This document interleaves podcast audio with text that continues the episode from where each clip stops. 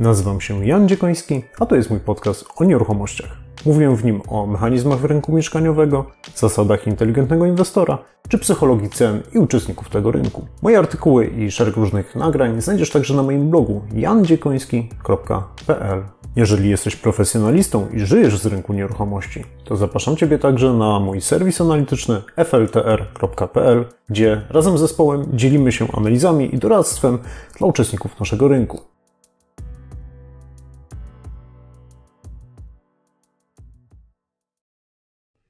Cześć, witajcie serdecznie w przeglądzie prasy.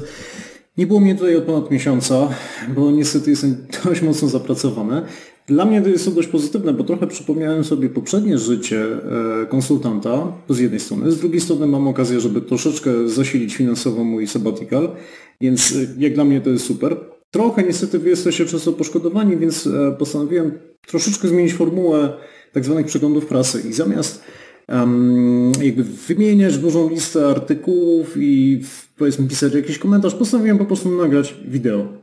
W tym wideo e, omówić jakby kilka tematów, e, dzięki czemu z jednej strony macie jeden skondensowany materiał, a z drugiej strony po edycji też pojawią się takie pojedyncze skrojone jakby na miarę filmy. E, ale o czym chciałbym Wam w ogóle dzisiaj opowiedzieć? Przegląd prasy to zawsze był taki, powiedziałbym, przelot różnych obszarów i ekonomii, i ekonomii, gospodarki, tego co się dzieje na przykład w bankach, co się dzieje na giełdach, tego co się dzieje na rynku nieruchomości i tego i jakichś tam powiedzmy innych ciekawostek. Postanowiłem troszeczkę zmienić tą formułę e, i połączyć kilka rzeczy naraz. To znaczy opowiedzieć Wam po, po pierwsze o tym, e, jakie ostatnie były wydarzenia na rynku, to znaczy, co przede wszystkim w tej prasie można było wyczytać i czego mogliśmy się dowiedzieć i co to w ogóle może dla Was, czy to inwestorów e, na rynku nieruchomości, czy po prostu inwestorów nawet szerzej, a może osób, które po prostu zastanawiają się nad kupieniem dla siebie mieszkania, albo po prostu, cóż, interesujecie się e, tematyką ekonomiczną. Ok, co się dzieje? To jest jedno. E, następnie Mam dla Was hasło, tak, tak, zwane hasło na dziś, czyli to będzie krótki temat. Dzisiaj to będzie hasło tezauryzacja. Brzmi trochę tak e, strasznie i ekonomicznie, ale chciałbym Wam je tak troszeczkę przewrotnie jakby powiedzieć, o co, o co w ogóle z nim chodzi. Następnie y, mam dla Was case study, ponieważ ostatnio rozmawiałem z kilkoma osobami, które pytały mnie, hej Janek, kurczę, tutaj jest takie fajne nie, mieszkanie, dom czy cokolwiek innego i to jest w Karpaczu, w Szklarskiej Porębie, a może przy Molo w Gdyni, a może w jakimś innym miejscu. E, kurczę, czy to kupić? Więc ponieważ tyle tych pytań się pojawiło na, y, w jednej tematyce, to postanowiłem też y, krótko o tym opowiedzieć. E, kolejnym tematem, który chciałbym poruszyć to złośliwy komentarz do rzeczywistości, a właściwie nawet dwa, no bo one troszeczkę wynikają z tego, z tych właśnie ostatnich wydarzeń na rynku, trochę wynikają z tego hasła, trochę wynikają z tego case study, więc y, na razie to będzie taka y, niespodzianka. Następnie opowiem Wam, jaką książkę polecam. Znowu trochę w powiązaniu z tymi wszystkimi tematami.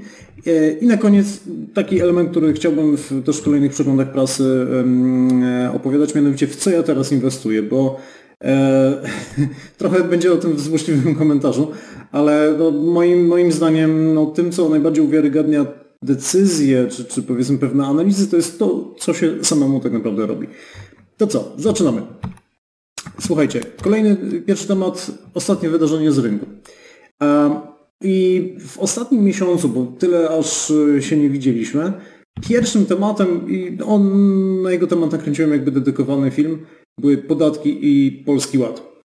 Generalnie wychodzimy z pandemii, super, za oknami jest wielki Gatsby, generalnie wszystkie knajpy są pełne, e, zaczynamy korzystać z życia ponownie, że tak powiem, kupujemy różne e, dobra konsumpcyjne i tak dalej. Zaczynamy się żyć dobrze, ale e, wisi troszeczkę nad nami to, że mm, półtora roku walki z pandemią, drukowania pieniędzy czy zadłużania się różnych państw, no niestety przynosi do pewne konsekwencje, które z którymi są związane no niestety też i podniesienie podatków. E, mówiłem o tym w nagraniu Polski Ład. Pierwsza analiza założeń i możliwego wpływu na rynek nieruchomości. W szczegółach wszystko jest tam omówione. Natomiast to, co można powiedzieć ostatnio rozgrzewało i zagraniczne media, ale też i polskie, to jest podnoszenie po prostu podatków różnymi sposobami. No, Polski Ład to są podnoszone też, e, przede wszystkim podnoszone składki, właściwie inaczej naliczane składki, jeżeli chodzi o składkę zdrowotną. To jest troszeczkę inne podejście do opodatkowania osób prowadzących działalność gospodarczą. No ale cóż, to jest tylko jeden z elementów. Ich jest więcej, ponieważ na przykład składka ZUS-owska obecnie jest podnoszona wraz, wraz z płacą minimalną. Płaca minimalna będzie podnoszona do 3000 zł. No i jakby to wszystko, y, to wszystko, że tak powiem, będzie się przekładało na pewno na, na element, o którym za chwilę będziemy rozmawiali, czyli inflacja, ale też i na przykład na koszty różnych rzeczy, koszty usług, które są też składnikiem inflacyjnym, ale też na przykład koszty materiałów budowlanych. I to jest drugi temat, który w wielu artykułach też znajdziecie w poście, który jest dołączony do tego nagrania na moim blogu. No, wiele artykułów z ostatniego miesiąca tak naprawdę podnosiło e, fakt, który tak naprawdę jest już na rynku od wielu miesięcy widoczny, ale teraz tak naprawdę to dość mocno trafia do świadomości różnych osób, mianowicie, że strasznie zaczęły rosnąć koszty materiałów budowlanych. Mam dla Was taki fajny wykres z polskich składów budowlanych, pokazujący jak różne kategorie e, materiałowe zdrożały w ciągu ostatnich pięciu miesięcy względem zeszłego roku i maj versus maj e, roku zeszłego. Więc e, tutaj liderem kategorii w ogóle są płyty OSB i generalnie ja w tej chwili w ogóle pracuję dla, realizuję takie zlecenie dla producenta materiałów budowlanych opartych właśnie o drewno. I tak naprawdę no, tamta firma mówi, że po prostu nie widzieli od 20 lat takiej sytuacji, jaka dzieje się w branży drzewnej. No tak naprawdę to jest, jest trochę pokłosiem no, z jednej strony pandemii, pewnego zatrzymania rynku, odmrożenia tego rynku i przede wszystkim boomu nieruchomościowego w Stanach Zjednoczonych, e, gdzie faktycznie budowa domów jednorodzinnych głównie jest oparta o, o drewno. E, no i tak naprawdę, że tak powiem, taką pewną tezą jest to, że e, całe drewno z całego świata w tej chwili płynie do, do Stanów Zjednoczonych, żeby zasilać ten rynek. No i efekt jest taki, że mm, rosną koszty mm, przede wszystkim produktów y, opartych o drewno, czyli właśnie są płyty OSB. One głównie są wykorzystywane do, na przykład w remontach y, budynków, czy powiedzmy w mniejszych obiektach. Przy budowie dużych, jakby to powiedzieć, budynków wielorodzinnych, czyli po prostu bloków, e, tam płyty OSB praktycznie nie mają zastosowania. No ale tam na przykład stal wchodzi y, w rachubę, gdzie Ceny stali też w ciągu ostatniego roku wzrosły około 100%, więc y, jeden z elementów jakby cenotwórczych, e, jeżeli chodzi o koszty budowy, też poszedł do góry. Inna sprawa jest taka, że ceny stali tak naprawdę ok, wzrosły o 100%, ale one, y, były już takie okresy, kiedy, kiedy ceny stali no, były na takich poziomach mniej więcej w 2012 i 2013 roku. Co jeszcze nam zdrożało? Słucha zabudowa, czyli e, karton gipsy. Znowu materiały to są remontowe, głównie dla rynku wtórnego istotne, ale też na przykład izolacje termiczne, oświetlenie, elektryka i kilka innych elementów. One mocniej zdrożały niż e, inflacja. Natomiast chciałbym na jedną rzecz zwrócić uwagę, bo e, dużo można było faktycznie w prasie przeczytać artykułów, można dużo znaleźć na ten temat wypowiedzi, że jak to szalone są w ostatnim czasie te materiały budowlane e, i wszyscy wieszczą, okej, okay, kurczę, materiały budowlane drożeją, mieszkania też muszą zdrożeć. Mm, ja nie do końca wierzę jakby w taką logikę, ponieważ no, w cenie nowego budynku, kiedy budujemy nowy budynek, to koszty materiałów, koszty budowlane, no to one stanowią z reguły około, zależnie oczywiście gdzie, 40-60% ceny finalnej.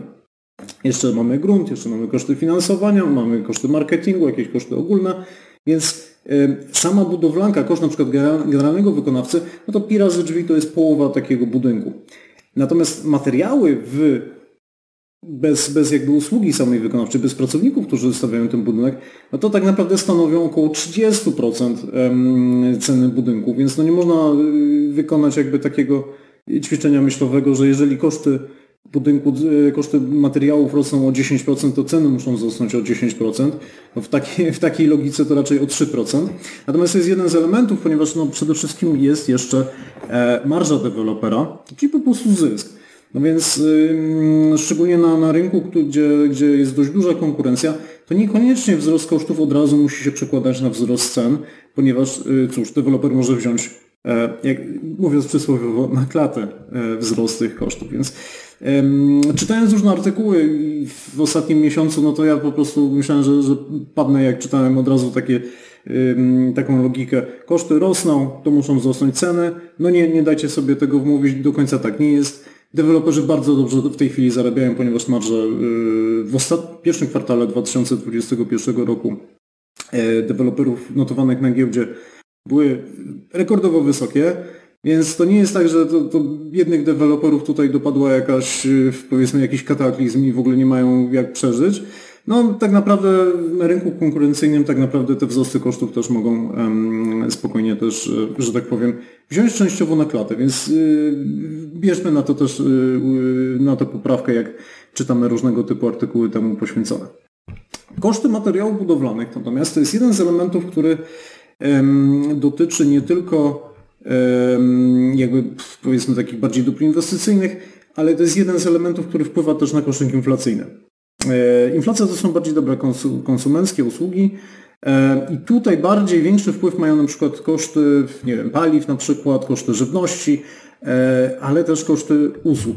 No i teraz to wydaje mi się, że był jeszcze, jeszcze mocniejszy, że tak powiem, element różnych ciekawych artykułów poświęconych tematyce ekonomicznej w ciągu ostatniego właściwie od paru miesięcy, ale ostatni miesiąc to był przede wszystkim że tak powiem, temu poświęcone.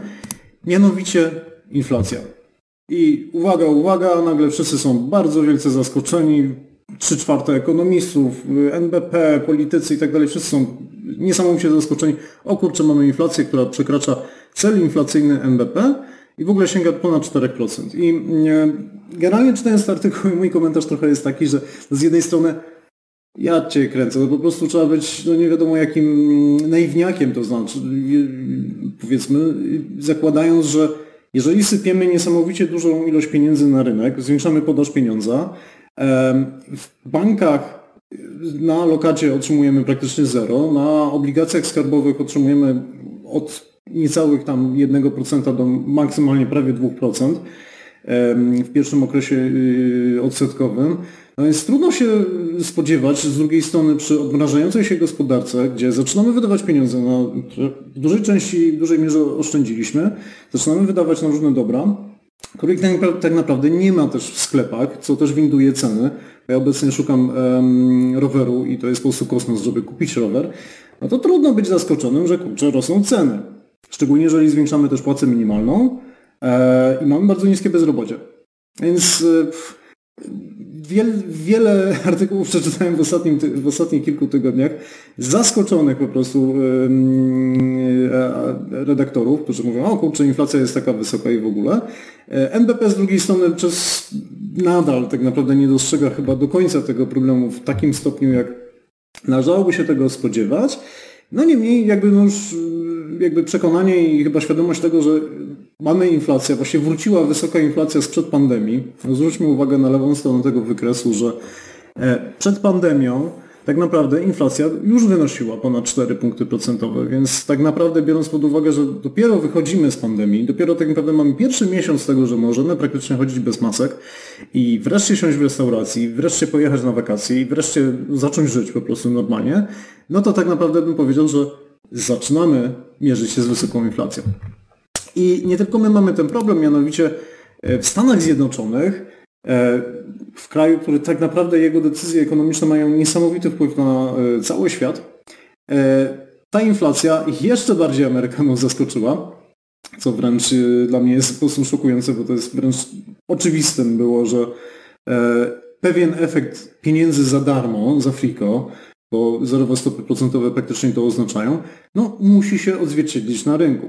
Więc osoby, które powiedzmy podchodziły do tego w ten sposób, że ok, jeżeli Fed, w Polsce y, Narodowy Bank Polski coś mówi, no to tak faktycznie jest. No cóż, niestety okazuje się, że banki y, centralne mogą bardzo łatwo zmienić zdanie czy jeszcze w grudniu 2020 roku FM, e, FOMC, czyli taki komitet przy Fedzie, którego rolą jest kierowanie polityką monetarną w Stanach Zjednoczonych, czyli podobnie jak Rada Polityki Pieniężnej w Polsce, no to praktycznie ten wykres pokazuje taki, takimi kropkami, jak 12 um, członków tego FOMC, jakie prognozy, jeżeli chodzi o stopy procentowe, e, prezentuje. Więc generalnie y, polityką i taką narracją y, Fedu w ostatnich miesiącach było to, że tak naprawdę pierwsze, pierwszy wzrost stóp procentowych będzie w 2000, po 2023 roku i generalnie Fed czeka na bardzo niskie bezrobocie, na, roz, na rozkręcenie gospodarki i ma gdzieś po prostu inflację. Natomiast wystarczył jeden wyskok tak naprawdę inflacyjny, żeby jakby, jakby to powiedzieć, e, zmiękła kopara i nagle się okazało, że już w czerwcu tego roku, czyli raptem 3 dni temu, e, członkowie FOMC zaczęli jakby podnosić te swoje prognozy, jeżeli chodzi o stopy procentowe. I większa część jakby członków zaczęła wskazywać, że to podniesienie stóp procentowych może nastąpić w 2023 roku, a y, bodajże chyba w czwartek jeden z członków Fedu stwierdził, że to już może nastąpić w 2022 roku. Więc tak naprawdę, cóż, wierzenie bankierom, że tak powiem, y, na 100% no, chyba nie jest najlepszym podejściem, jednak trzeba mieć trochę własnego zdania y, i warto to zdanie sobie budować. Mimo wszystko y, to, co Wojtek y, Paczos, y, doktor ekonomii, z którym miałem wywiad parę tygodni temu i którego nagranie też możecie znaleźć na moim kanale, no, Wojtek stwierdził, że no, mimo wszystko ten okres niskich stóp procentowych jeszcze z nami przez parę miesięcy może zostać, więc no, parę miesięcy, parę lat wręcz. Więc jest ryzyko, że niestety ta polityka Fedu ona może jakby doprowadzić do tego, że mimo wszystko przez dwa lata jeszcze co najmniej te niskie stopy procentowe w Stanach będą, co też będzie raczej wpływało na, na potencjalne zachowanie w innych krajach, też w Polsce. No niemniej tamte, tamto nagranie, tam, tamten wywiad z Wojtkiem kręciliśmy jeszcze przed y, nowymi danymi o inflacji i jeszcze przed właśnie tą zmianą narracji e, Fedu, więc y, chyba faktycznie no, wbrew jakby teoretycznej możliwości tego, że stopy procentowe mogą być zerowe przez długi czas, no chyba faktycznie powoli już czas się zbliżać do mm, takiej świadomości, że te stopy procentowe mogą e, mimo wszystko pójść do góry. No, trzeba brać to pod uwagę w swoich decyzjach i nie zakładać tego, że jeżeli dzisiaj tak jest, jeżeli dzisiaj mam na przykład niskie koszty kredytu, nowy kredyt jest bardzo tani, no to może kupię jakąś nieruchomość. No cóż, bierzmy jednak pod uwagę to, że y, te założenia niestety mogą się zmienić. Ostatnie wydarzenia rynkowe no, pokazały, że ta narracja może się zmienić z dnia na dzień i wysoka inflacja może wystraszyć y, polityków. Kilka ostatnich powiedzmy wypowiedzi na przykład polskich polityków, na przykład Pawła Borysa e, z PFR-u, Teoretycznie to nie jest polityka, ale w praktyce tak. No ponownie, że tak powiem, straszył czy, czy przestrzegał przed bardzo taką rozrzutną um, polityką monetarną i raczej zalecał um, pewną ostrożność w tym zakresie. No więc cóż, Kolejnym tematem, które w wielu arty ostatnich artykułach jakby, no, można powiedzieć, zajmowało dużo przestrzeni, e, były artykuły związane po pierwsze z cenami nieruchomości. Na ten temat będzie mój też złośliwy komentarz. E, na temat aktywności kredytowej czy czynszów najmu. I tutaj chciałbym z Wami się podzielić e, kilkoma e, wykresami, ponieważ też w zeszłym miesiącu opublikowane zostały ceny mieszkań transakcyjne zbierane przez NBP za pierwszy kwartał 2021 roku. I wprawdzie to jest, że tak powiem, dane trochę wstecz, ale one już wiele rzeczy pokazują. I o tyle są to fajne dane, ponieważ to są dane transakcyjne, czyli to nie są za przeproszeniem bzdury na temat ofert, tylko i wyłącznie, czyli oczekiwań e, uczestników rynkowych, tylko faktyczne dane, za ile faktycznie są zawierane e, transakcje. Mówiłem o różnicy między cenami ofertowymi a transakcyjnymi w jednym z poprzednich nagrań, więc już na ten temat nie będę się rozwodził. Co pokazały dane z NBP? Jeżeli chodzi o rynek pierwotny, no to praktycznie na wszystkich rynkach pierwszy kwartał 2021 pokazał dalsze wzrosty cen transakcyjnych, czyli po wyższych cenach zwłaszcza po takim okresie lekkiej stagnacji pod koniec 2020 e, roku, czyli jeszcze kiedy siedzieliśmy tak naprawdę w środku pandemii, no to pierwszy kwartał już pokazał kolejne wzrosty na e, rynku pierwotnym. Rynek pierwotny natomiast moim zdaniem po pierwsze według danych jest mniejszy niż rynek wtórny, po drugie jest to rynek powiedzmy troszeczkę bardziej specyficzny, bo to są mieszkania skierowane do e, węższego grona kupujących. Albo, że tak powiem, kupujących po raz pierwszy mieszkanie dla siebie na konsumpcję i z reguły są mieszkania konsumenckie, albo osób, które właśnie tezauryzują swoje pieniądze. O tym, co to jest tezauryzacja, będzie później. E, więc to jest dość specyficzny segment, to są też z reguły droższe mieszkania, stan deweloperski oczywiście jest prostszy do, do wykończenia, więc to jest troszeczkę inna historia niż e, rynek wtórny. Rynek wtórny natomiast jest znacznie większy, jeżeli chodzi o e, wartość i ilość transakcji zawieranych na rynku, więc on trochę więcej mówi nam o tym w ogóle, co się dzieje. No i pierwszy kwartał 2021 niestety pokazał to, przed czym, no cóż, nieliczne, ale jednak część osób y, i ekonomistów i moja osoba też jakby przestrzegała, że jednak ten rynek wtórny może już zacząć pokazywać korektę. No i pierwszy kwartał, dane za pierwszy kwartał już to zaczęły niestety pokazywać, bo y, w Warszawie doznaliśmy spadku o 3%, jeżeli chodzi o ceny mm, transakcyjne względem y, końca zeszłego roku. Na pozostałych rynkach no istotnie ta krzywa cenowa się wypłaszczyła. Zaraz wejdziemy w szczegóły w ogóle z czego to wszystko, wszystko wynikało. Y, dyskonto między ceną transakcyjną a ofertową, czyli za ile mieszkania są oferowane, za ile faktycznie są zawierane transakcje na rynku pierwotnym, nie widać jakiejś specjalnej różnicy, wręcz nawet to dyskonto się zaczęło zmniejszać, czyli e, można powiedzieć kupujący coraz bardziej, że tak powiem, radośnie i beztrosko jakby te mieszkania kupują i mniej Mniejsze są, że tak powiem, różnice między cenami ofertowymi i transakcyjnymi. Może wynikające z negocjacji, może wynikające z jakichś przesunięć czasowych. Niemniej no widać, że ten rynek pierwotny dobrze sobie w tej chwili radzi. Natomiast rynek wtórny tragedia. To znaczy nastąpiło takie, można powiedzieć, pewne rozwarstwienie między tym, co jest oczekiwane przez sprzedających, bo ta cena, oczekiwana cena ofertowa jeszcze wzrosła w pierwszym kwartale, no ale cena już transakcyjna no, można powiedzieć wręcz no, dość mocno spadła, bo się cofnęła mniej więcej o rok wstecz. Więc to dyskonto znacznie się y, zmniejszyło i ono spadło do poziomu mniej więcej z lat 2013-2016, czyli okresu, kiedy no, rynek był praktycznie w stagnacji. No i niestety jest to jakaś jaskółka, jaskółka ym, zapowiadająca być może pewne problemy, bo tego typu sytuacje mocnej, mocnego obniżenia się dyskonta mieliśmy w latach 2007, 2008, potem 2010 kiedy tak naprawdę następowały spadki na, na rynku transakcyjnym, y, na rynku wtórnym. Tutaj akurat mamy przykład Warszawy. Więc y, mamy pewne rozwarstwienie między rynkiem pierwotnym a rynkiem wtórnym. E, w Warszawie jest to bardzo mocno widoczne, no i Warszawa też była pierwszym rynkiem, jeżeli chodzi o, o poprzedni kryzys, gdzie tam tak naprawdę te kryzysy się, y, ten kryzys się zaczął w 2007 roku. I tam dopiero już jeszcze w 2007 roku tam to był pierwszy rynek, gdzie y, te spadki cenowe się zaczęły i dopiero to się zaczęło przekładać na rynek pierwotny i potem na rynki innych miast. Więc y, inne miasta dopiero jakby szły za Warszawą. Więc być może ten, ten, te pierwsze dane za pierwszy kwartał 2021 e, albo może mówią, że ok, coś się zaczyna dziać, a może mówią, ok, to jest chwilowy przypadek. Natomiast no, warto na to jednak mimo wszystko zwrócić uwagę, bo e, mimo wszystko coś może być e, na rzeczy. Jeżeli popatrzymy na trochę mniejsze miasta, sześć tak zwanych największych miast, czyli e, Trójmiasto, Łódź, Kraków, Poznań, Szczecin, Wrocław, mamy w obecnej chwili dalszy wzrost cen na rynku pierwotnym, ceny na rynku wtórnym przyhamowały. Kolejne 10 jeszcze troszeczkę mniejszych miast, bardzo podobna sytuacja. Co to wszystko oznacza? E, rynek pierwotny radzi sobie całkiem nieźle i w obecnej chwili e, ceny, ceny jakby osiągane przez deweloperów sprzedaży no mniej więcej e, rosną na poziomie około 5% skali roku.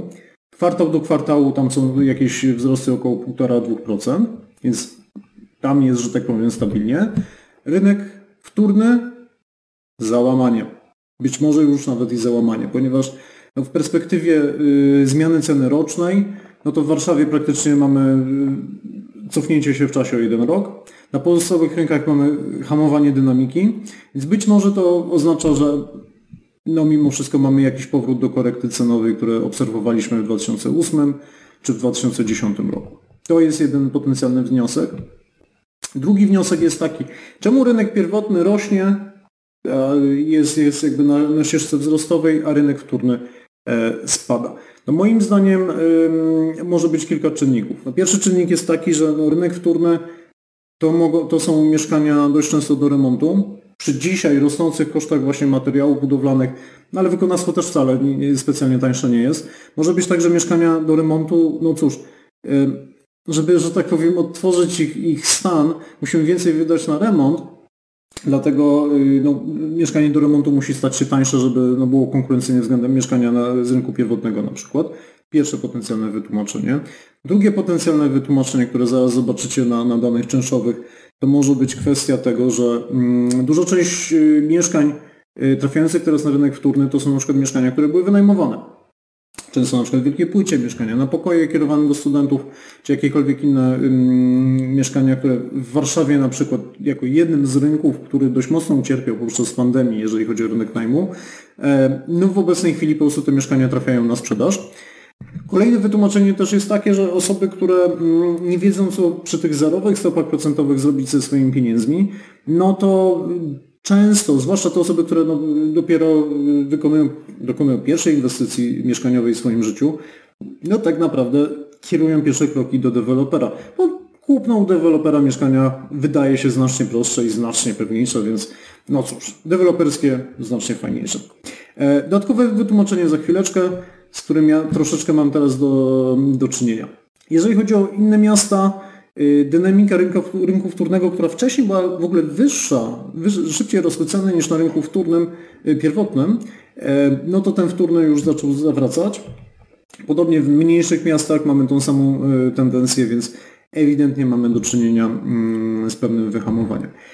Co może być jeszcze jednym z wytłumaczeń, dlaczego dlaczego ten rynek wtórny tak spada.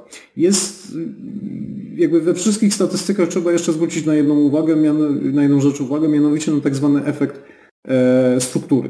To znaczy e, średnia arytmetyczna, bo z reguły właśnie to są, są pokazywane średnie arytmetyczne i tutaj zielona linia, czyli ten spadek w pierwszym kwartale to jest średnia arytmetyczna cena, no to po prostu jest średnia wszystkich zawartych transakcji y, na tym rynku. Więc ta średnia nie, nie przenosi jednej informacji, mianowicie nie przenosi informacji, czy nie nastąpiła zmiana też struktury mieszkań, jakie są sprzedawane. Na przykład ta średnia może być zaniżona przez to, że e, na przykład w ostatnim kwartale znacznie więcej mieszkań e, po prostu do remontu na przykład było sprzedawanych, albo znacznie więcej mieszkań w wielkiej płycie było sprzedawanych, albo znacznie więcej dużych mieszkań, które co do zasady mają mniejszą średnią cenę za metr kwadratowy, też było więcej sprzedawanych.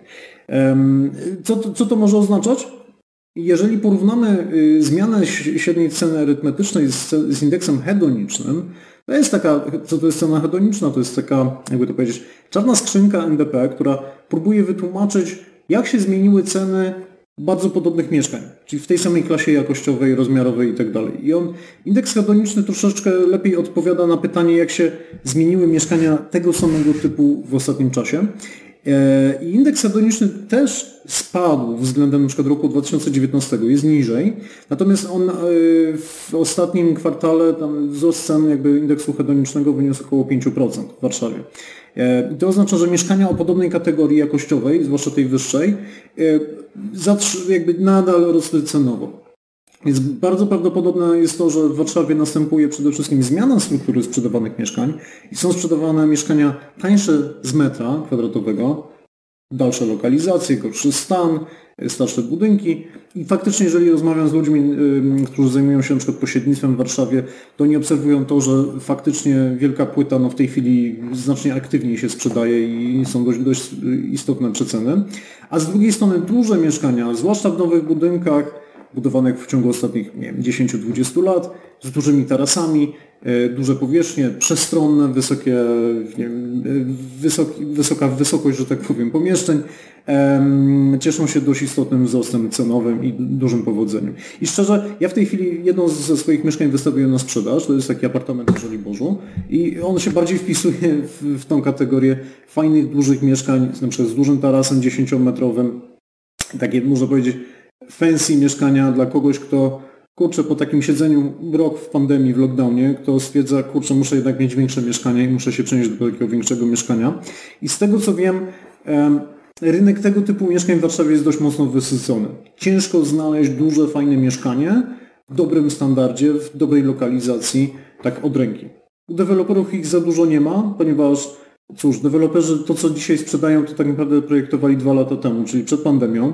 A więc to, co jest jeszcze zostało w sprzedaży, to dość często są mieszkania, które kompletnie nie pasują do, te, do oczekiwań dzisiejszych, więc y, ciężko to znaleźć na rynku pierwotnym. Na rynku wtórnym, no oczywiście takich mieszkań aż tak strasznie dużo nie ma, bo ten, kto je dzisiaj ma, to raczej nie chce się go pozbyć, bo się boi na przykład czwartego lockdownu. E, no i te fajne mieszkania wzrosły po prostu dość mocno cenowo. Moje mieszkania, które ja w tej chwili wypuściłem na sprzedaż, no to tak obserwując na przykład, za ile ono było pod koniec zeszłego roku, no to tam nastąpił wzrost cenowy o mniej więcej 10-15% w tej kategorii mieszkań, w tej lokalizacji. Więc coś jest na rzeczy, że mm, fajne mieszkania, w fajnych miejscach akurat teraz rosną, bo pandemia troszeczkę spowodowała, że chcemy mieszkać w fajniejszym miejscu, bo być może będziemy przykucić do tej lokalizacji, bo, bo będzie lockdown na przykład. Trochę zaczęliśmy bardziej doceniać to, gdzie mieszkamy i zaczęliśmy też bardziej doceniać to, że mamy na przykład właśnie taras, fajne podwórko, że mamy więcej pomieszczeń, że te pomieszczenia są większe, więc to jest coś, co chyba właśnie widać przede wszystkim w tych danych.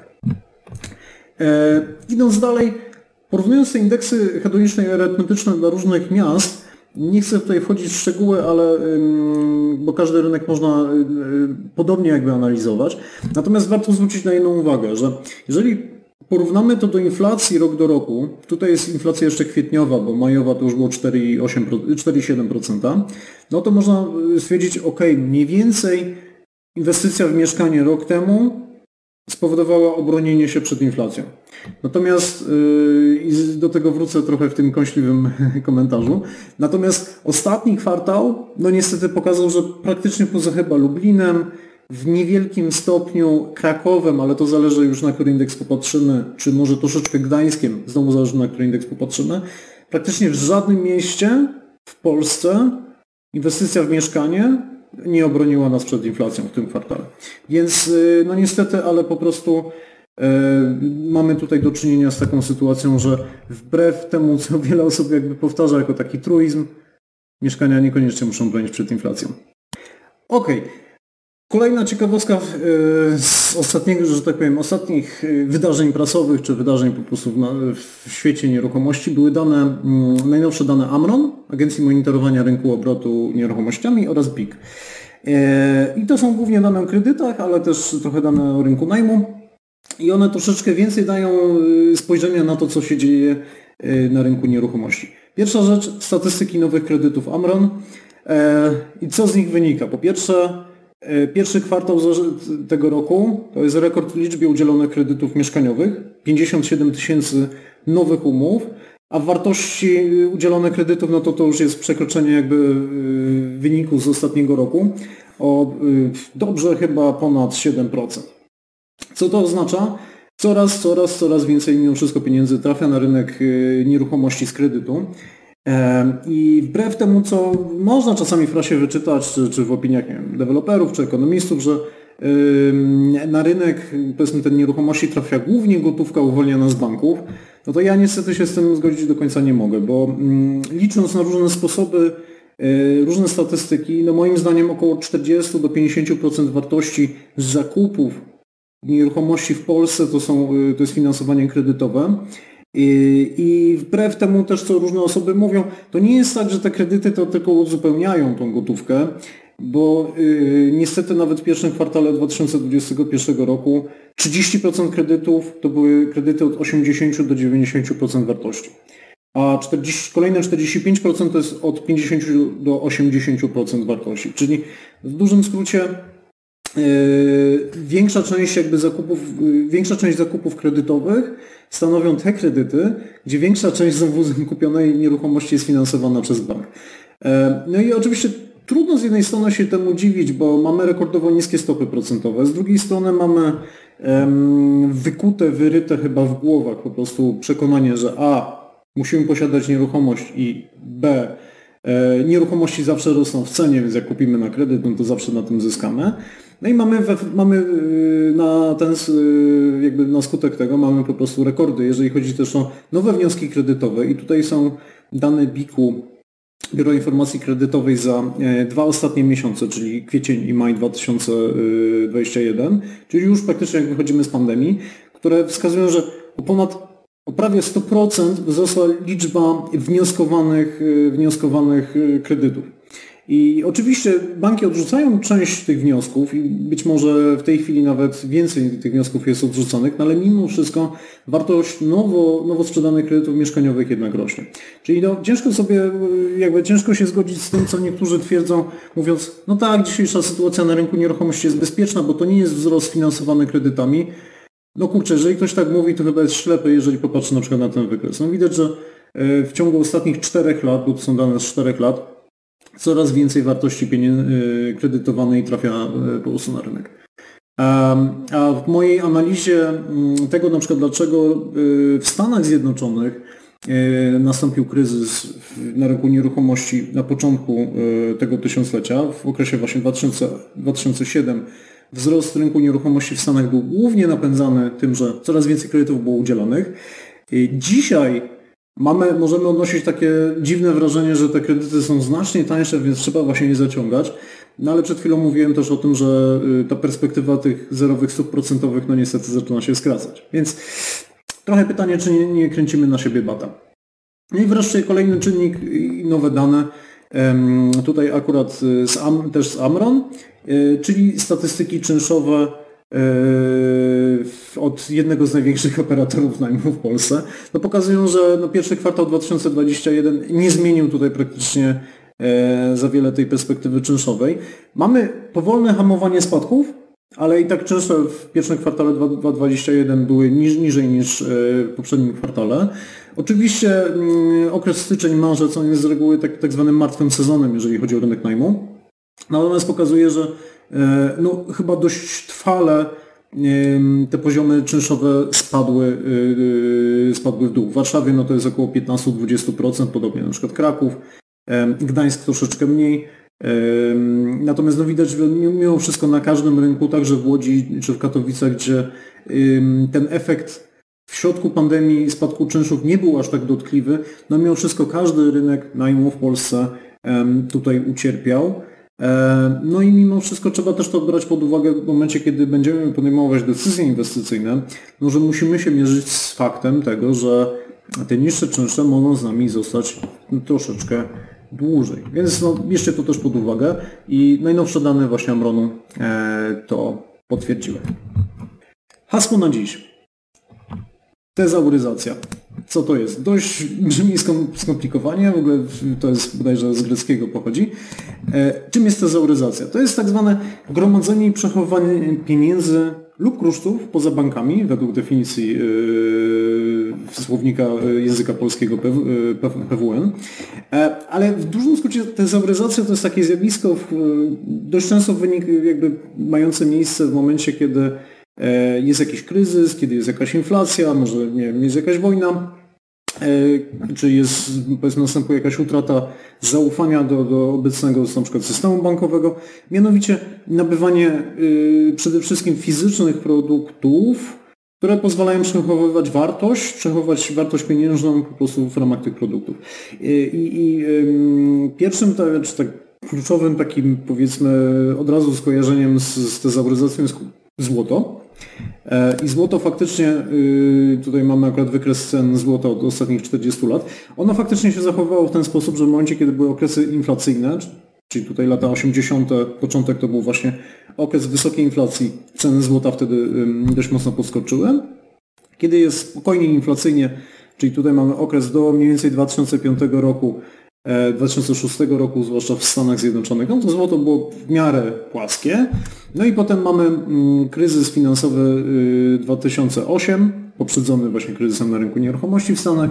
Duża ilość drukowanego pieniądza i y, ponieważ drukowanie pieniądza powoduje, że podaż pieniądza rośnie, jeżeli czegoś jest więcej, to znaczy jego wartość powinno, wartość tej rzeczy powinna spadać. E, ilości złota jakby no nie przybywa istotnie w tym czasie, no więc jakby wartość tego złota sobie funie do góry. No i potem mieliśmy znowu okres deflacji, uspokojenia się, trochę to złoto straciło, a i znowu mamy pandemię i mamy znowu wzrost cen, e, cen złota. E, dlaczego? Ano dlatego, że właśnie to jest to, to zjawisko z jednej strony tezauryzacji, czyli tego, że na przykład banki centralne kupują złoto jako sposób przechowywania wartości. Co ciekawe, one potem same drukują pieniądze i same pompują niejako jakby wartość na przykład tego złota w górę. E, no ale w polskich na przykład warunkach e, te zabryzacje jest na przykład bardzo często kupno nieruchomości, czyli jest sobie tam Kowalski, który ma jakieś pieniądze, myśli, kurczę, drukują, drukują pieniądze jak szaleni, inflacja jest jak cholera, no to ja teraz kupuję nieruchomość, byle jaką, ona będzie sobie stała, ja nie będę się w sumie tym przejmował, bo właściwie po co, mogę nawet płacić ten, te, te opłaty za to mieszkanie, bo jego wartość i tak na pewno wzrośnie, bo będzie inflacja i będzie wszystko szło do góry. Mm, I takie zachowania te zauryzacyjne, czy, czy powiedzmy rzeczy, które są traktowane jak, y, jako przedmioty, które pozwalają na te zauryzacje jest więcej, bo są to na przykład kryptowaluty, to jest oczywiście, to są dzieła sztuki, to są na przykład no, czasami nawet i samochody, czy whisky, czy inne dobra jakby takie bardzo fizyczne, e, no ale cel jest mniej więcej y, ten sam. Ok, przestaję wierzyć jakby w pieniądze, czy w system bankowy, czy w system finansowy. Nabywam te rzeczy, ponieważ y, jestem przekonany, że kupno tej rzeczy jakby przechowa wartość i wartość tej rzeczy jakby wzrośnie w przyszłości.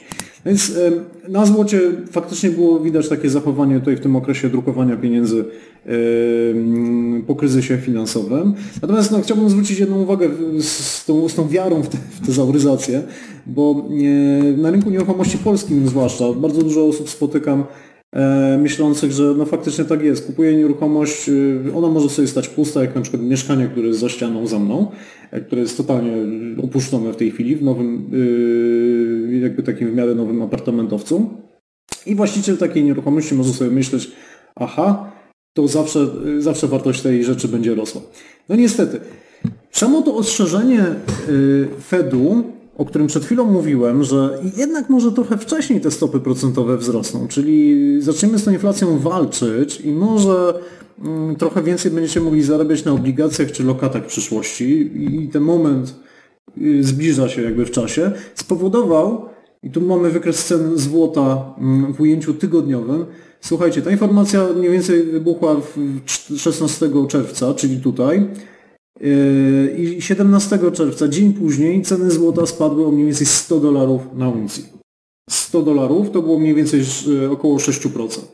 Więc kurczę, to jest tak, że ta tezauryzacja działa. Z reguły, jeżeli inflacja jest wysoka i, i, przede wszystkim jest duże przekonanie co do tego, że na przykład te stopy procentowe będą yy, na tym zerowym, chorym poziomie, czyli Yy, że ten system finansowy nie będzie funkcjonował przez dłuższy czas. Natomiast no, wystarczy tylko, wystarczy powiedzieć tylko, że hej, my jednak możemy podnieść te stopy procentowe, nagle powoduje, że ludzie zaczynają yy, zapominać o tej tezauryzacji, jednak ten mechanizm jakby wzrostu tych cen E, no zaczyna, przestaje działać. Tak jak to nastąpiło tutaj na złocie w 2010 czy 2011 roku. Więc tezauryzacja to jest takie zachowanie, że ok, chcemy przechowywać wartość naszych pieniędzy w dobrach materialnych.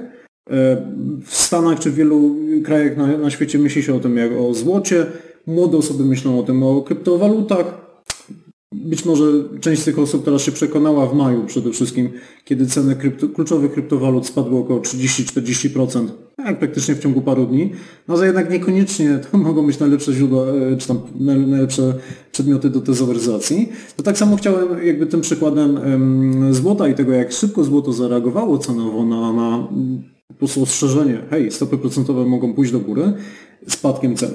Bo w Polsce właśnie tym yy, narzędziem tezoryzacyjnym z reguły są nieruchomości, mieszkania. No i niestety obawiam się, że, że podobnie te mieszkania mogą się zachowywać, jeżeli te stopy procentowe pójdą do góry.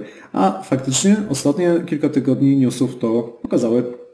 Case study, czy kupować nieruchomość wakacyjną. Słuchajcie, w ostatnim czasie kilka osób pytało mnie, zadawało mi takie pytania. Hej Janek, słuchaj, Mam trochę pieniędzy, właściwie nawet nie mało i e, zastanawiam się, co z tym zrobić. No bo na tej lokacie to jakby te pieniądze praktycznie tracą, bo praktycznie nie ma odsetek. Inflacja jest jaka jest.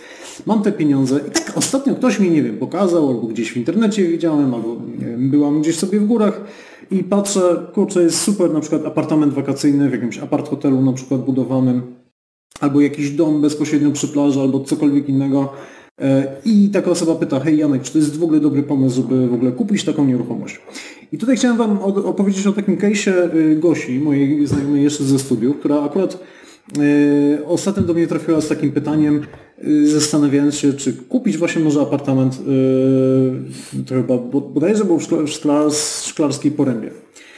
No więc ja tak się zastanawiając, no cóż, fajnie faktycznie mieć jakieś takie miejsce, odskocznie, y, lokalizacje, gdzie możemy sobie zawsze pojechać. Zwłaszcza w lockdownie to było bardzo korzystne, kiedy hotele były pozamykane, no i niestety trzeba było bardzo mocno kombinować, żeby sobie w ogóle gdziekolwiek wyjechać.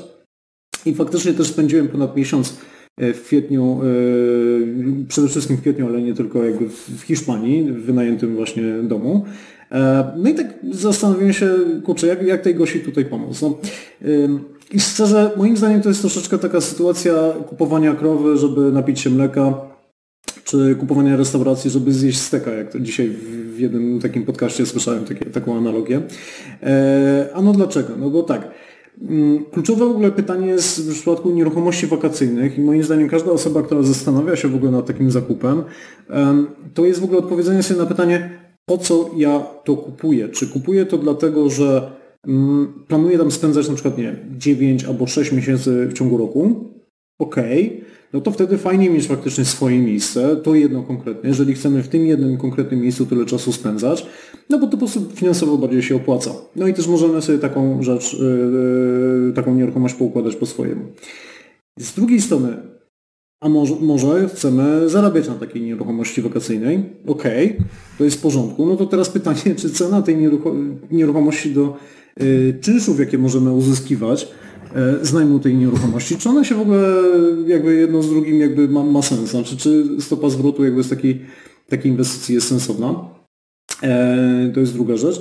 I trzecia rzecz, którą, którą, o którą pytam właśnie takie osoby, no to jest, hej, ale czy ty na pewno będziesz chciał, chciała tam w tym miejscu, nie wiem, przez kolejne 5 czy 10 lat po prostu sobie mieszkać e, i jeździć dokładnie w to, w to samo miejsce? To jest kolejna rzecz. No i kolejna rzecz, czy Twoim zdaniem ta konkretna nieruchomość wakacyjna, no ona będzie zyskiwała na wartości przez te kolejne lata? No i w przypadku Gosi na przykład, no wydaje mi się, że chyba ją skutecznie jakby odstraszyłem jakby od, od kupna tego konkretnego apartamentu. E, a no dlaczego? No bo tak, pierwsze pytanie, hej, czy będziesz do tej szklarskiej poręby na pewno przez kolejne 10 lat? No niekoniecznie, no bo kurczę, raz może być szklarska poręba, raz może Włochy, raz może coś innego. E, no i może to nie jest najlepsze rozwiązanie. Ja faktycznie myśląc o sobie na przykład, jak byłem w Hiszpanii, to stwierdziłem, no kurde, fajne są te domy w tej Hiszpanii, fajnie móc sobie tam mieszkać, ale tak, po pierwsze, tam w Hiszpanii akurat jest dużo takich specyfik lokalnych, że na przykład, nie wiem, kupicie taki dom na, na pięknym wzgórzu i w ogóle, jest super widok, ale po prostu wiatr was wywiewa non-stop jakby z, z, tej nieruchomości, bo yy, wzgórza mają to do siebie, że tam po prostu jest strasznie wietrznie i ta wietrzność powoduje, że po prostu możecie zwariować w pewnym momencie. E, więc są takie lokalne nawet ryzyka powiedzmy kupowania nieruchomości wakacyjnych. E, no ale przede wszystkim jest to, że raczej lubimy testować różne rzeczy. Dzisiaj pojadę do Hiszpanii, jutro może do Włoch, a pojutrze może Portugalia, a po pojutrze właśnie Szklarska Poręba, czy nie Bieszczady, Tatry, a może Polskie Morze. I teraz kupowanie nieruchomości wakacyjnej, żeby się tam przykuć kotwicą, no raczej jest bez sensu. Znaczy, jeżeli to jest, ma być second home, że faktycznie, nie wiem, weekendy tam będziemy spędzać praktycznie co drugi weekend i będziemy tam naprawdę mieszkać e, i, i część naszego życia będzie zorganizowane wokół tej nieruchomości, okej, okay, to wtedy to ma sens, to spełnia nasze potrzeby. Ale żeby wypoczywać raz na jakiś czas, mm, nie bardzo, chyba to nie ma sensu. Drugie pytanie, no dobra, jaka będzie z tego stopa zwrotu? E, no i po szybkiej, po szybkiej kalkulacji, kiedy okazało się, że ten konkretny apartament, on będzie mniej więcej kosztował jakieś 600 tysięcy złotych, już wykończony i tak dalej.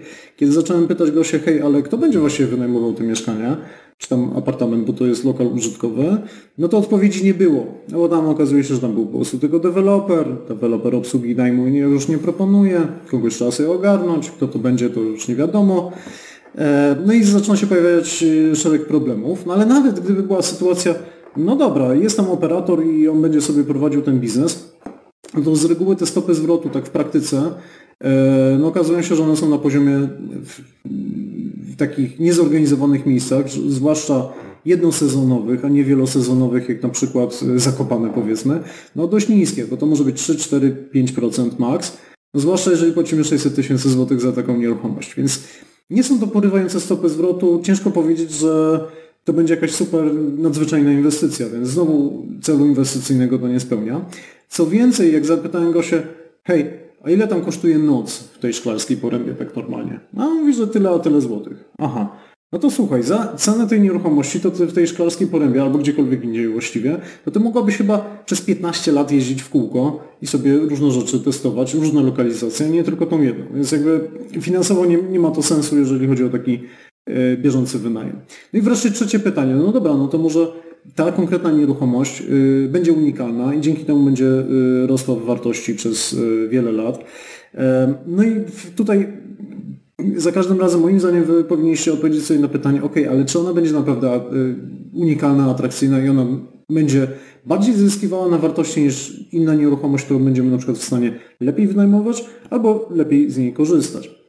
No i tutaj Gosia chyba faktycznie też doszła do wniosku, że mm, jeden z kilkudziesięciu apartamentów w jednej dużej inwestycji, no to chyba nie świadczy o żadnej tam unikalności. No jakiś tam widok fajny będzie za oknem, ale czy on będzie taki unikalny względem innych lokalizacji w Szklarskiej Porębie? Hm, niekoniecznie.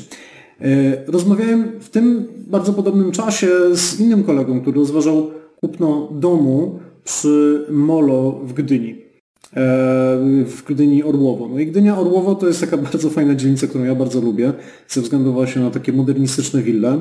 Natomiast one są jednak troszeczkę odsunięte od, od y, linii brzegowej i od, od morza. Natomiast są bodajże chyba dwie inwestycje, które powstały parę lat temu, gdzie są domy. Wprawdzie to jest taka zabudowa szeregowa, więc no nie są takie, powiedziałbym, totalnie, y, jakby to powiedzieć, kameralne, no ale to też nie, nie, jest tak, że siedzi się tam sąsiadom na głowie. No i one są mniej więcej takie 150 metrów od mola. Znaczy to jest pierwsza linia od morza. No to to już jest unikalna lokalizacja faktycznie i tam w tamtym miejscu po prostu nic nowego tego typu nie powstanie i to jest coś unikalnego. Więc y, w tamtym przypadku, y, rozmawiając z tamtą osobą, no to doszliśmy do wniosku, że ok, ze względu na unikalność jeżeli oczywiście cena, bo ceną, cena, którą podał Wojtek, bo to akurat był Wojtek, powiedzmy jak rozmawialiśmy o tej cenie, to jednak doszliśmy do wniosku, że tam jednak ileś tam procent rabatu by się przydało, żeby to miało taki sens finansowy. No niemniej jakby jest to na tyle pewne, już pomijając kwestię może tego, że czy tam to kiedyś nie, nie zostanie podtopione przez globalne ocieplenie albo e, po prostu może tam nie, nie, nie wytnie, że tak powiem, jakiegoś klifu, no to pomijając takie dwie, dwa aspekty, to zawsze będzie unikalna lokalizacja. Więc jakby reasumując, czy kupować nieruchomość wakacyjną? Moim zdaniem, jeżeli to ma być inwestycja, no to musicie kierować się liczbami. Z reguły to nie jest dobra inwestycja. Jeżeli to ma być y, narzędzie tezauryzacji, o którym przed chwilą mówiłem, no to to nie jest tak, że każda nieruchomość wakacyjna, byle jaka w dowolnej lokalizacji nad morzem, w górach czy cokolwiek będzie dobrym narzędziem do tego. No moim zdaniem musicie raczej już zdecydować się na bardzo unikalną lokalizację, dobro rzadkie. A jeżeli nie planujecie też spędzać tam więcej, powiedzmy, nie wiem, więcej niż 3-6 miesięcy w ciągu roku, to znowu moim zdaniem to zupełnie nie ma sensu. Więc odpowiadając sobie na pytanie, czy kupować nieruchomość wakacyjną, moim zdaniem z reguły nie. Może naprawdę bardzo dobrze sobie odpowiecie na jedno z tych wszystkich pytań. Złośliwy komentarz do rzeczywistości na dzisiaj. A właściwie mam dwa komentarze. Bo w ostatnich kilku tygodniach, właściwie to nie tylko tygodniach, ale, ale, ale jakoś szczególnie ostatnie tygodnie mi to przede wszystkim pokazałem. E, zwróciłem uwagę na dwie rzeczy. Pierwsza rzecz, to, co wypisują dziennikarze, szczególnie o ekonomii i zwłaszcza o rynku nieruchomości, to woła o pomstę do nieba. To znaczy, nie wiem z czego to wynika, czy to jest pośpiech, czy to jest, można powiedzieć, chęć zrobienia dobrze, nie wiem, pewnym określonym graczom rynkowym, a może to po prostu jest brak elementarnej edukacji finansowej i ekonomicznej. Nie mam zielonego pojęcia, ale po prostu ostatnimi czasy, jeżeli wyciągam jakiś artykuł albo słucham podcasta o nieruchomościach, to mam ochotę się zabić normalnie siebie, e, bo są takich głupot jak na przykład e, pierwszy akapit e, jakiegoś artykułu, dziennikarz pisze, ponieważ nieruchomości bronią przed inflacją, to Okej, okay. skąd, skąd ten dziennikarz w ogóle wziął, czy dziennikarka wzięła w ogóle takie hasło? Nie mam zielonego pojęcia bo żadne, żadne powiedzmy dane ekonomiczne nie potwierdzają tego, tym bardziej, że pokazywałem to na poprzednich webinarach. E, bywa, że nieruchomości bronią przed inflacją, tak samo jak nie wiem, złoto i tak dalej, ale to nie jest tak, że dzieje się tak zawsze, więc y, ilość nadużyć, że tak powiem, dziennikarzy, jeżeli chodzi o pisanie takich truizmów, powtarzanie tych truizmów, mitów wręcz, no moim zdaniem jest zatrważająca, więc mój, mój, komentarz do rzeczywistości z ostatniego przeglądu prasy jest taki, że dziennikarze piszą bzdury. E, inny dziennikarz prowadzący taki podcast, znajdziecie link do tego podcastu na, na blogu, wypisywał znowu, może inaczej, przez cały wywiad nie był w stanie jakby nauczyć się tego, że, jaka jest różnica między najemcą a wynajmującym, mieszając jedno z drugim. Więc no, kurczę, no wypadałoby się jednak troszeczkę, jeżeli wypowiadamy się na jakiś temat, żeby się przygotować do, do, do tematyki. Kolejny przykład, ten sam, tenże sam dziennikarz pytał jedną z, jedną z osób, powiedzmy, jednego z, z prelegentów, powiedzmy, o jak się zachowały czynsze najmu w ostatnich właśnie tam miesiącach przez pandemię, no bo czynsze to chyba nie spadły, prawda? E, a jakby odpowiadając na pytanie ten, ten, ten, który udzielał wywiadu, no mówi, nie no, przecież spadły, oczywiście, że spadły. Dziennikarz, no tak, ale w Warszawie tego nie widać za bardzo. Więc znowu, brak elementarnego przygotowania, bo bardzo duża ilość danych jakby to pokazuje, że, że pewne rzeczy się dzieją. Mam wrażenie, że dziennikarze nie, nie przykładają się odpowiednio do swojej pracy w momencie, kiedy piszą pewne rzeczy, e, bez zwracania uwagi na to, jak duży wpływ mają tak naprawdę na zachowanie ludzi. Bo jeżeli jakiś dziennikarz pisze, aha, ceny znowu wzrosły, ale pisze o cenach ofertowych, czyli wzrosły oczekiwania cenowe, e, to jest zupełnie inny temat niż wzrosły ceny transakcyjne, no to po prostu no, jest, y, co chcę powiedzieć? No to, że po prostu uważajcie na to, co piszecie. Nie wierzcie po prostu czasami bzdurą, które są wypisywane po prostu w, w prasie. Dlatego też odchodzę troszeczkę od, te, od, od, linkowania po prostu dowolnych artykułów, no bo niestety moim zdaniem trzeba y, poświęcić trochę czasu na własną edukację finansową, no i mieć troszeczkę własne zdanie i umieć, umieć to przefiltrować. Niestety czytanie tak jeden do jednego tego, co, co jest wypowiadane przez dziennikarzy, to jest, yy, trzeba być bardzo ostrożnym. I drugi złośliwy, do, złośliwy komentarz do, do rzeczywistości to yy, Hmm, że tak powiem, y, ostatnio troszeczkę pooglądałem i poprzyglądałem się, czy to profilom instagramowym, czy, czy kanałom YouTube'owym, czy, czy blogom różnych osób, które są takie bardziej znane i widoczne w tym świecie rynku nieruchomości w Polsce, zwłaszcza związanego na przykład z flipowaniem, czy, czy inwestycjami deweloperskimi, czy też wynajmem, czy wszystkim naraz. I, I odniosłem jedno takie wrażenie, że kurczę, my to jednak jeszcze mamy dużo do nadrobienia. Bo miałem takie wrażenie, nie wiem do kogo oni kierują jakby swój komunikat, ale mam wrażenie, że ten komunikat jest z reguły taki, że hej, ja Ci pokażę jak szybko zostać milionerem, łatwo, łatwo i bezboleśnie, e, bo no, ponaciągasz sobie tutaj może kredytów, a może jak zrobisz to jakoś inaczej, poflipujesz, podewelopujesz i potem będziesz jeździł takim super samochodem jak ja, pojedziesz na takie wakacje jak ja, ja nie wiem, do, do Meksyku, czy, czy do Arabii Saudyjskiej, czy gdziekolwiek indziej, no i generalnie będziesz tutaj się pławił w złocie i w ogóle. Eee, trochę mi to przypomina takich amerykańskich jakby, powiedziałbym, szkoleniowo-naganiaczy na różne rzeczy, ponieważ kurczę, no mam, mam wrażenie, że to jest tak, ten komunikat jest taki skierowany troszeczkę do, do osób, które yy, no nie chcę nikogo obrażać, ale które po prostu no, chciałyby troszeczkę y, zrobić taki objazd, czy, czy, że tak powiem, przeskoczyć parę, parę, parę, parę etapów w grze, wykorzystać jakieś kody i nagle coś magicznego jakby zrealizować. Bo szczerze, i szczerze moim zdaniem to jest troszeczkę ściema, bo ja osobiście nie znam zbyt wielu osób, które na przykład stały się wolne finansowo, czy dorobiły się dość mocno na nieruchomościach per se. Większość osób, które znam, które są wolne finansowo, dorobiła się pr pracą w korporacji lub założyła własny biznes, kompletnie nie nieruchomościowy, lub e, skaszowała się, będąc, nie wiem, e, członkiem zarządu jakiejś firmy, znowu dochodząc jakby ścieżką, e, no powiedzmy, kariery i, powiedzmy, i edukacji, potem ciężkiej pracy, czy rozwijając biznes, sprzedając go na giełdzie, czy, i to może być biznes growy, to może być biznes, kurczę, książki edukacyjne, bo też znam taki jeden przypadek, e, czy po prostu, nie wiem, produkcja jakichś części, ale nie znam zbyt wielu osób, które dorobiły się milionów na samych nieruchomościach, na przykład na samym flipowaniu, czy na samym dewelopowaniu. E, znam dużo osób, które dorobiły się na czymś innym i później zaczęły sobie inwestować swoje środki w development, w deweloperkę Znam też dużo osób, które mówi o flipowaniu czy dewelopowaniu, ale tak naprawdę dorobili się też na czym innym, czy to na szkoleniach, czy na jakichś tam, nie wiem, systemach, aplikacjach i tak dalej. Więc nie wiem, ciągle mam wrażenie, że czegoś nam brakuje w tej rzeczywistości polskiego rynku nieruchomości, że albo, albo ktoś nam opowiada, że to można zrobić łatwo i przyjemnie i bezboleśnie. I mam wrażenie, że w ogóle taki komunikat w ogóle nie dociera do osób, które no po prostu pracują na przykład w korporacji albo prowadzą jakiś własny biznes, mają pieniądze jakby faktycznie z tego, w czym są najlepsze i później chcą sobie zainwestować te pieniądze na przykład między innymi w nieruchomości. I mam wrażenie, że jedyny komunikat, z jakim mogą się spotkać, to taki, że aha, to ja robiłem to, to i tamto, to ja Ci pokażę teraz mój specjalny patent, jak zostać milionerem.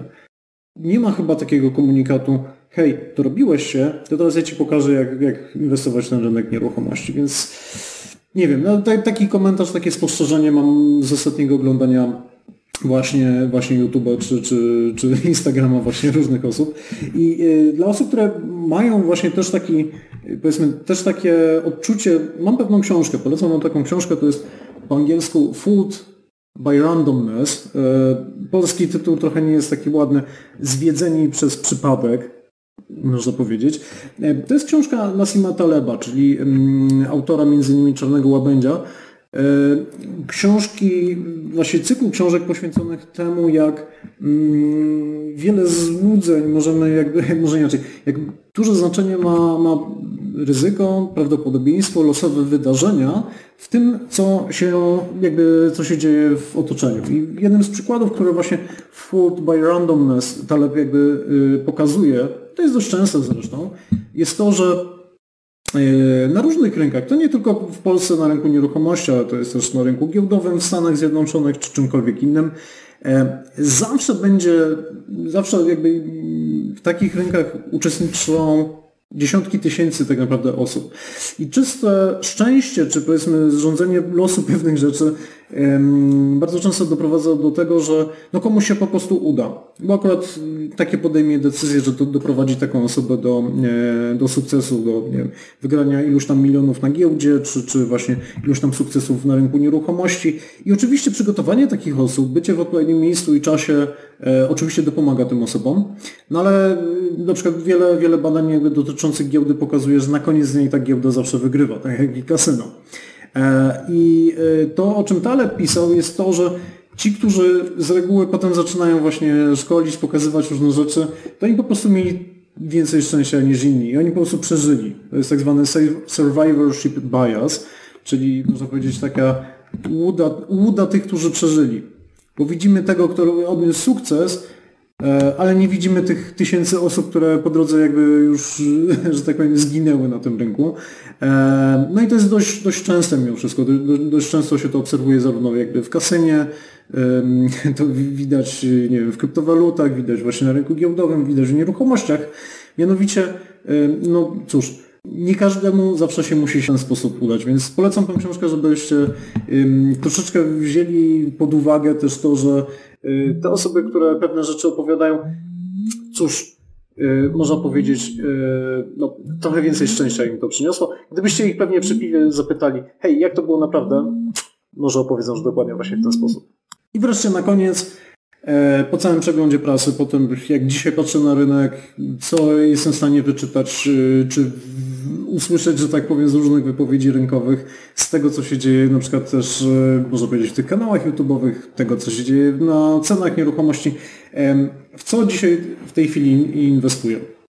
I szczerze, yy, troszeczkę Was chyba zaskoczę, bo w tej chwili, no po pierwsze inwestuję w dobry humor, tak przede wszystkim, bo yy, próbuję kupić rower, co nie jest prostą sprawą w tej chwili, bo faktycznie podobnie jak wielu innych produktów w tej chwili po prostu, których nie ma na rynku w sklepach, e, tak samo jest z rowerami, ale chcę kupić właśnie rower. E, kupiłem sprzęt do wspinaczki zimowej i powiedzmy jakiś nowy sprzęt do nagrywania też webinarów, więc e, faktycznie Hmm, być może zgodnie z tą tezą wielkiego Gatsby'ego teraz trochę więcej konsumuję niż e, czy inwestuję powiedzmy w jakieś swoje hobby czy, czy pasje zamiast po prostu w takie, nazwijmy to, nudne inwestycje, które przynoszą finanse. E, ale tak będąc już, już totalnie w temacie, e, to moją ostatnią inwestycją przede wszystkim jest ograniczenie kredytów. czyli nadwyżki, które generuję na przykład z mojej pracy jako doradca, w tej chwili w ogóle inwestuję na, na spłacenie części leasingu czy pozbycie się kredytu. I moglibyście powiedzieć, kurczę, no z perspektywy finansowej to jest chyba bez sensu. Teraz mamy najtańszy pieniądz w ogóle na świecie, to po co w tej chwili redukować kredyty? A ja szczerze, no moim zdaniem właśnie trochę w ten sposób chcę pokazać, że kurczę, no, no dzisiaj jest faktycznie najtańsze. Tańszy już nie będzie, raczej będzie już tylko droższy, więc ja akurat na przykład w tej chwili wykorzystuję ten moment do tego, żeby zredukować swoje zadłużenie. E, bo pewne decyzje podjęte finansowe przy bardzo tanim finansowaniu, no one niestety mogą się obrócić jakby przeciwko nam w momencie, kiedy to finansowanie zdrożeje, bo kredyty hipoteczne, nawet jeżeli weźmiecie ze stopą stałą, no to ta stopa stała będzie tylko na jakiś okres czasu. Więc e, no ja osobiście w tej chwili dążę do, na przykład do zwiększenia bezpieczeństwa, bo moim zdaniem coś jeszcze przed nami yy, może być. Drugą rzeczą, którą inwestuję w tej chwili to yy, przede wszystkim commodities, jeżeli chodzi o giełdę, yy, bo poredukowałem troszeczkę pozycji, jeżeli chodzi o zwykłe spółki giełdowe, zredukowałem ekspozycję na, na mm, rynki, czy to powiedzmy rynki Polski, Trochę byłem zainwestowany w Chinach, trochę w Stanach, jeżeli chodzi o shortowanie. Natomiast jakby zdecydowałem się na to, że moim zdaniem mimo zapowiedzi, że stopy procentowe wzrosną szybciej w Stanach Zjednoczonych, to moim zdaniem no, ciągle będziemy mieli do czynienia z wysoką inflacją przez kolejny rok albo i więcej. Eee, słyszę to też od mojego klienta, szczególnie właśnie w sektorze commodities. Więc ja osobiście dzisiaj na przykład zwiększam moją ekspozycję na ETF-y na commodities, bo jestem przekonany, że czeka nas dalsza inflacja, nie tylko ta inflacja, powiedziałbym, kosztów usług, tego co się dzieje w Polsce, ale też inflacja po prostu surowców, która idzie po prostu z szerokiego świata. Więc e, osobiście tam inwestuję nie w nieruchomości. Myślę, że to e, na dzień dzisiejszy, tu i teraz, czerwiec 2021, to jest ten kierunek. Po drugie, szukam w tej chwili E, ciekawszych spółek dywidendowych i mam taką jedną spółkę, którą bardzo lubię i szukam kolejnych tego typu spółeczek. Ano dlatego, że mam wrażenie, że mm, porządne spółki, powiedzmy, z, porządne spółki z, z nudnym, zwykłym, standardowym modelem biznesowym, które płacą dywidendę, myślę, że w tej chwili są trochę lepszym rozwiązaniem aniżeli spółki, spółki wzrostowe. Zwłaszcza biorąc pod uwagę, że perspektywa wzrostu stóp procentowych zbliża się, no jednak to troszeczkę pogarsza takie perspektywy spółek wzrostowych. E, a z drugiej strony mam, mam przekonanie, że to też negatywnie może wpłynąć też na przykład na nieruchomości. Jeżeli nie mogę zarabiać dobrze na nieruchomościach, na nowo kupowanych na przykład mieszkaniach na wynajem, powiedzmy te dochody są trochę mniejsze niż bym oczekiwał, no to być może lepiej właśnie znaleźć jakąś ciekawą spółkę e, dywidendową. I szczerze takie porządne inwestowanie w nieruchomości ja ciągle wstrzymuję. A to właśnie z tego względu, że no mam wrażenie i moim zdaniem dane trochę to pokazują, że yy, chyba jeszcze więcej okazji będzie przed nami. Chyba tak naprawdę jakieś takie korekty, czy, czy pojawienie się większej liczby okazji yy, dopiero zaczyna się teraz toczyć i myślę, że w najbliższych kwartałach będzie tego wszystkiego więcej, więc to ja dzisiaj inwestuję, czy takie decyzje powiedzmy finansowe podejmuję, no przede wszystkim dlatego, że po prostu wierzę w to, co mówię, a nie, nie, nie jest tak, że mówię o czymś, o jednej rzeczy, a robię coś zupełnie innego. Co mam wrażenie, że wśród wielu osób jakby działających na przykład na rynku szkoleń z nieruchomości, no to wiele osób chyba faktycznie mówi jedno, a robi zupełnie co innego. Więc e, mam, mam nadzieję, że ta doza szczerości w tym przeglądzie pracy jakby to potwierdzi i przy każdym kolejnym przeglądzie pracy też będę się starał mówić, w co ja teraz inwestuję, co ja teraz robię z moimi pieniędzmi, no żeby Wam teraz też podpowiedzieć, jak moją interpretację, ja moją interpretację przekładam na moje działania finansowe. Nie zachęcam Was do tego, żebyście inwestowali w ten sam sposób co ja, bo to każdy musi dopasować do siebie, tak samo jak z tą nieruchomością wakacyjną. E, bardziej chodzi o to, że e, chcę Wam pokazać, ok, w jaki sposób można przekładać swoją interpretację rynku, tego co się dzieje na rynku i co będzie się działo na rynku w swoje decyzje finansowe. Mam nadzieję, że Wy też będziecie dzięki temu w stanie po pierwsze dokonać swojej oceny rynkowej, tego jak Wy myślicie, że rynek się zachowa i jak Wy potem to przełożycie na swoje decyzje inwestycyjne. Mam nadzieję, że to Wam troszeczkę pomoże. Dziękuję Wam serdecznie. Zapraszam na mój blog na www.jandziekoński.pl No i też zapraszam Was do skorzystania z wszystkich kanałów social media, jakie posiadam. LinkedIn, Facebook, Instagram, Twitter i zapraszam Was przede wszystkim do mm, korzystania z mojego kanału YouTube i kanału Spotify, gdzie zarówno to nagranie, jak i wiele innych nagrań poświęconych cenom nieruchomości, filozofii inwestowania, czy psychologii inwestorów, jaki znajdziecie po prostu właśnie w tych kanałach.